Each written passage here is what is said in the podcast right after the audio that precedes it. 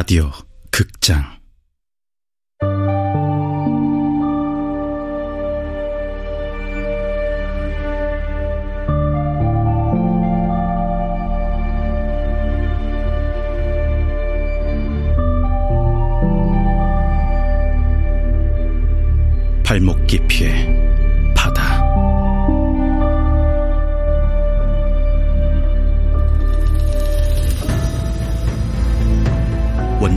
최민호 극본 이주향 연출 황영선 스물한 번째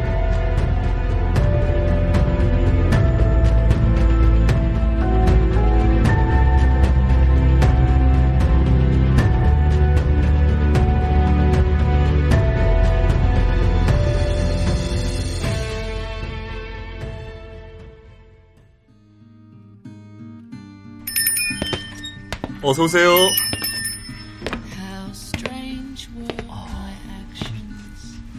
많이 바뀌었네요. 네? 아, 오랜만에 와보는데 그때랑은 달라서요. 아, 제가 2년 전에 인수해서 리모델링하고 새롭게 운영 중이에요. 이 전 카페 단골이셨군요. 그래도 커피 맛은 더 좋아졌을지도 몰라요. 제가 공부 많이 했거든요. 어, 창가 자리는 그대로네요? 음, 아, 창가. 네, 그 바다가 보이는 자리는 없앨 수 없겠더라고요. 일부러 통창으로 바꿔서 더 돋보이게 했어요. 저희 카페 인기석이랍니다. 앉아도 되죠? 그럼요. 비어있으니 당연합니다. 그럼 따뜻한 커피 한 잔 부탁드립니다. 네, 앉아 계시면 가져다 드리겠습니다.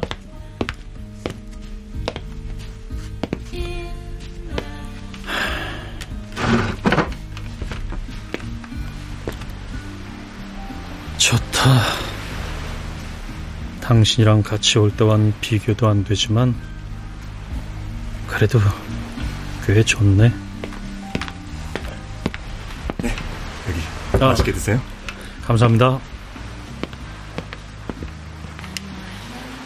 아내와 내가 이 카페를 좋아했던 이유는 창가에서 바다가 바로 보여서이기도 하지만 꼭 그것 때문만은 아니었다.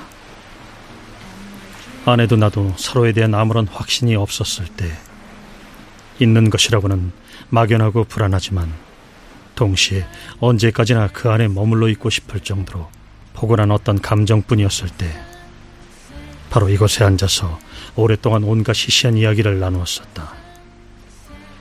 별것 아닌 이야기를 나누면서도 서로가 서로를 얼마나 아끼는지 느낄 수 있었던 그 순간 우리를 감싸고 있는 공기와 풍경, 분위기 자체를 우린 사랑했다.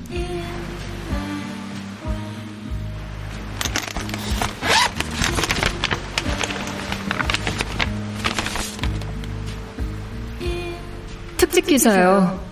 경희 씨가 먼저 읽어줬으면서 가져왔어요. 경희 씨도 이 문제의 중심에 있는 사람으로서 읽어주면 좋을 것 같았어요.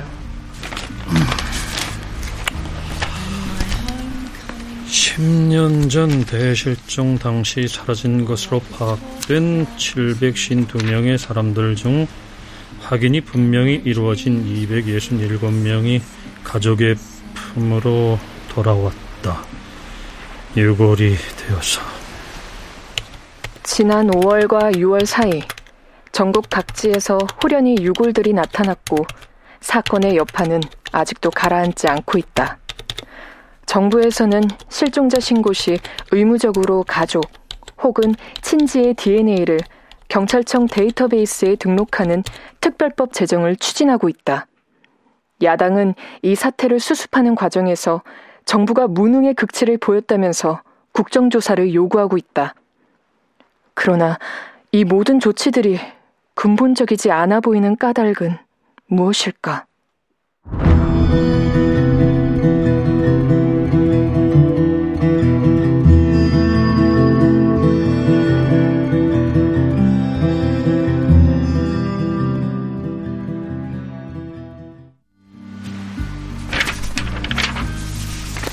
가족을 유골로 남아 걷어온 여전히 살아가고 있는 사람들의 심정은 어떨까? 나는 대실종 기사를 썼을 때 접촉한 취재원들에게 다시 접촉을 시도했다. 대실종 최초의 실종자로 알려진 휴대폰 대리점 점장 B씨의 아들에게 연락을 했다. 고맙게도 그는 나의 인터뷰 제안에 아주 흔쾌히 응해주었다. 아버지가 하시던 대리점을 이어서 하시는 거군요. 아, 저도 사업을 하고 있었어요. 크진 않았지만 뭐 나름 애정을 갖고 시간과 돈을 투자한 일이었죠.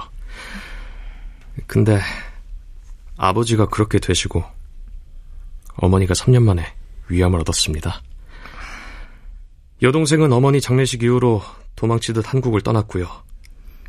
뭐 가끔 편지로 어떻게 사는지 뭐 안부를 주고받는 것 외엔 이렇다 할 왕래는 없습니다. 뿔뿔이 흩어져 버린 셈이네요. 네.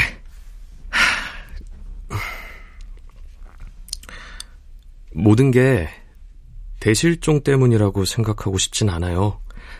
뭐, 살다 보면 이런 일도 저런 일도 있는 거니까요. 그래도, 아버지만 계셨다면, 아버지만 그런 설명할 수도 없는 일 따위를 겪지 않고, 우리 옆에 살아 계셨다면, 과연 우리 가족이 이렇게 찢어졌을까? 싶은 생각이 너무 드는 겁니다. 그렇겠네요. 실은 어느 정도 이해합니다. 제가 아버지와 똑같은 이 핸드폰 대리점을 하기로 마음먹은 것도 그래서입니다. 아버지를 좀 더 깊숙이 이해하기 위해서 아버지의 삶을 조금이라도 더 따라가 보자 했습니다. 아, 이해를 하신다고요? 그건 무슨 말씀이시죠? 아버지의 실종이 꼭 아버지의 뜻인 것처럼 말씀하시네요. 아, 이해라는 제 말을 이해하기 힘드시겠죠? 어, 그 당시에 아버지가 본사에서 받는 압박이 상당했던 걸로 압니다. 신제품 핸드폰이 나왔는데 본사에서 보조금의 절반을 대리점이 부담해야 한다고 했거든요. 주변 대리점 사람들과 함께 본사에 항의할 계획을 세웠는데 본사에서 그 사실을 알고 아버지를 업무방해와 배임 혐의로 고발하겠다고 했죠. 우리는 그때 그 사실을 몰랐어요. 아버지가 말씀해 주시지 않았거든요. 하지만 이젠 아니까 얘기할 수 있습니다. 아버지는 당신이 원해서 스스로 사라지신 거예요. 원해서 사라졌다. 어, 선언하는 죽음은 아닌 그 자발적 죽음이라고 봅니다. 저희는 자살과는 다릅니다. 그 사람들은 죽고 싶었다기보다는 그러니까 음, 눈에 띄고 싶지 않았던 거예요. 상징적인 죽음인 거죠. 이건 상징적인 죽음. 뭐 그런 건가요? 음, 그런 거창한 건 모르겠고요. 세상에서 말하는 이상한 이유 같은 건 없다는 말입니다. 네. 적어도 제 생각은 그렇습니다. 화장품 회사에서 사라진 A씨의 약혼자도 B씨의 아들과 비슷한 이야기를 했다. 결혼을 앞둔 사람 같진 않았죠. 물어보면 행복하다 하면서도 실은 불행한 사람 같았어요. 두 분 사이의 문제는 아니었고요. 전혀요. 우린 결혼 날짜만 기다리고 있었는데요. 나중에 한 사실인데 같은 사무실 상사가 그 사람을 스토킹하고 있었던 모양이에요. 계속 전화를 걸고 집에 찾아오고 성희롱도 서슴지 않고요. 저한테 말을 못했던 거죠. 대부분 스토킹 혹은 성범죄 피해 여성이 피해 사실을 잘 밝히지 않는다고 하죠. 혹여나 다른 오해라도 할까봐. 네. 아, 지금 생각하면 정말 너무너무 미안해요. 사라졌다는 사실보다 혼자 힘들어하면서 울었을 걸 생각하면 견딜 수 없게 슬퍼요. 내가 아무 힘이 되어주지 못했다는 사실이 날 더 괴롭게 만든다고요.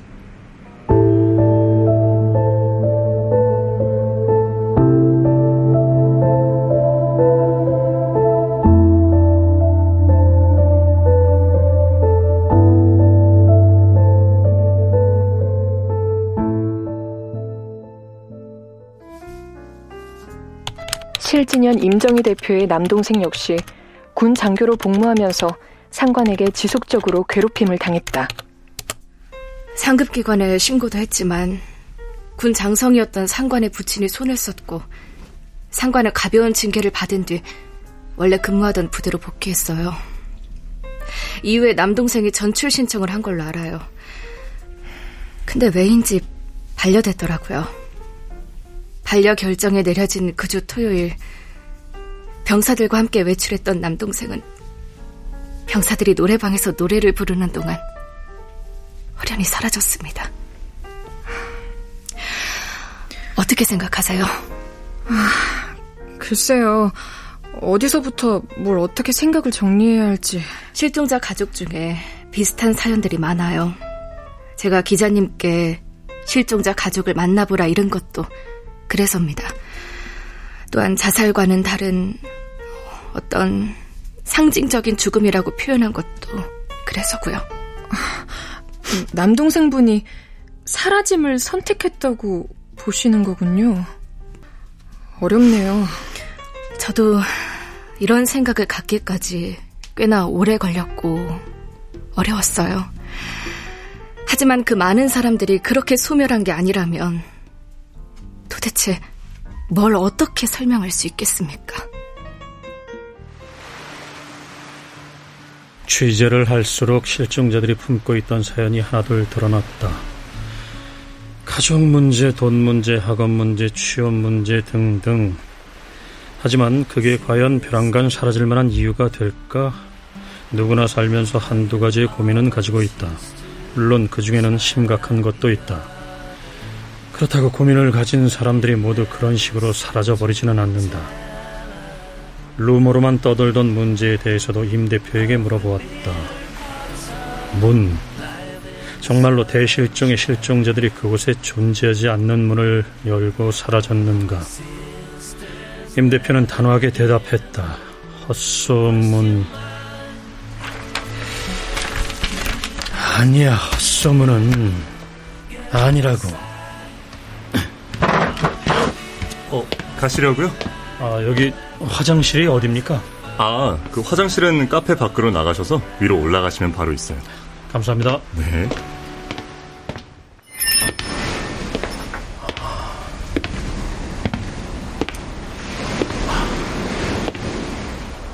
사라졌어.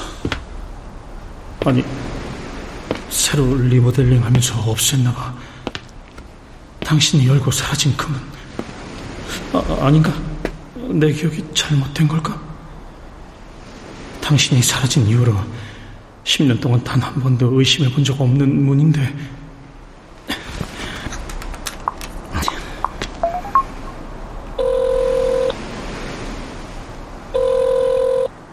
네. 무슨 근거로 헛소문이라는 겁니까? 전화 기다리고 있었어요. 지금쯤이면 읽었을 수도 있겠다 했거든요. 상징적 죽음은 그렇다 쳐요. 그래요. 뭐 나와 내 아내도 그 즈음에 불화가 있었고 원인이 되는 문제도 있었으니까. 그렇지만 문이 헛소문이라는 건 이해가 안 되네요. 임 대표님 말씀으로는 목격자가 없다네요. 내가 목격했습니다. 적어도 임 대표님 주변에 말이에요. 실진연 단체 사람들 중에서도 문을 명확히 봤다고 하는 사람은 없답니다. 언제 한 번은 남편이 마법의 정원으로 통하는 커다란 문이 그려진 영화 포스터 속 그 문을 열고 사라졌다는 글이 실진영 카페에 게시된 적이 있었대요.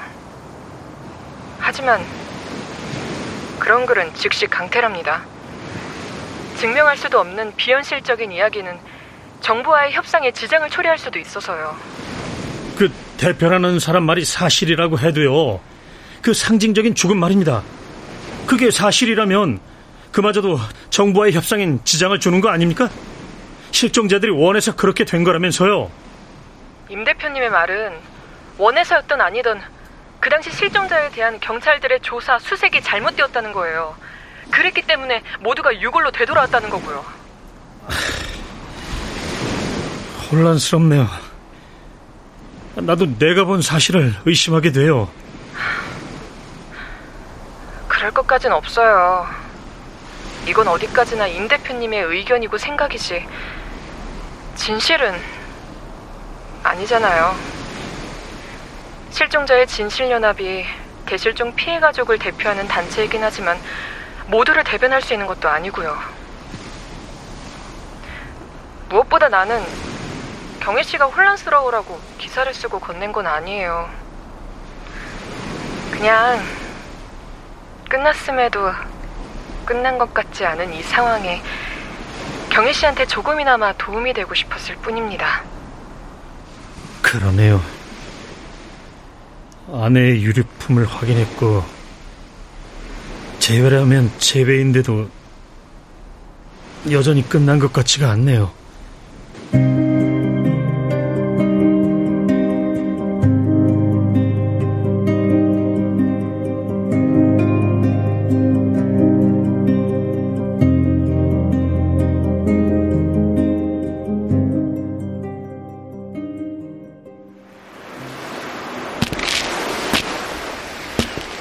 아내와 비슷한 사연들을 실종자 저마다 하나씩은 가지고 있었다는 걸 알고 나니 뭔가 꺼림칙했다. 희미 씨의 기사 내용대로 누구나 살면서 한두 가지의 고민을 안고 살아가고 그런 고민을 한다고 해서 모두가 사라지진 않는다. 하지만 또 그 말은 어떤 누구는 안고 있는 고민의 무게를 견디지 못하고 사라진다는 뜻이기도 하다. 당신도 그런 걸까?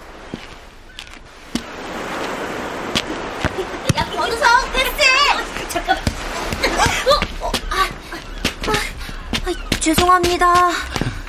안 맞았어. 그래도요. 그래. 자, 여기. 바다로 공이 들어갈 수도 있으니까 좀 떨어져서 노는 게 좋겠다.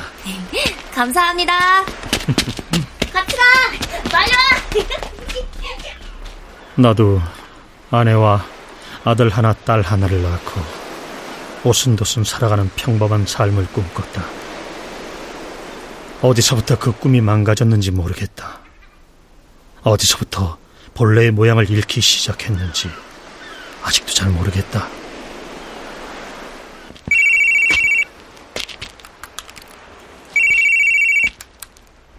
네, 김민주 씨 남편 되십니까? 그렇습니다만 어, 그제 신청하신 유류품 반환 때문에 전화드렸습니다. 확인 절차가 모두 끝난 건가요? 예, 아내분 유골도 수습이 되었고 DNA 감정 결과 김민주 씨로 판명이 났다는 연락을 받았습니다. 여보세요? 아내는 내가 보는 앞에서 문을 열고 사라졌다. 여보세요? 듣고 계십니까? 그럼 아내는 그 문을 열고 돌아와야만 한다. 내가 마지막으로 보았던 모습 그대로. 조금 더 바람을 보태자면 왼손 약지에 빛나는 녹색의 감남석 반지를 낀 채로 수습한 유골과 유류품을 찾아가셔도 됩니다. 여보세요? 아니 민주는 아직 돌아오지 않았다.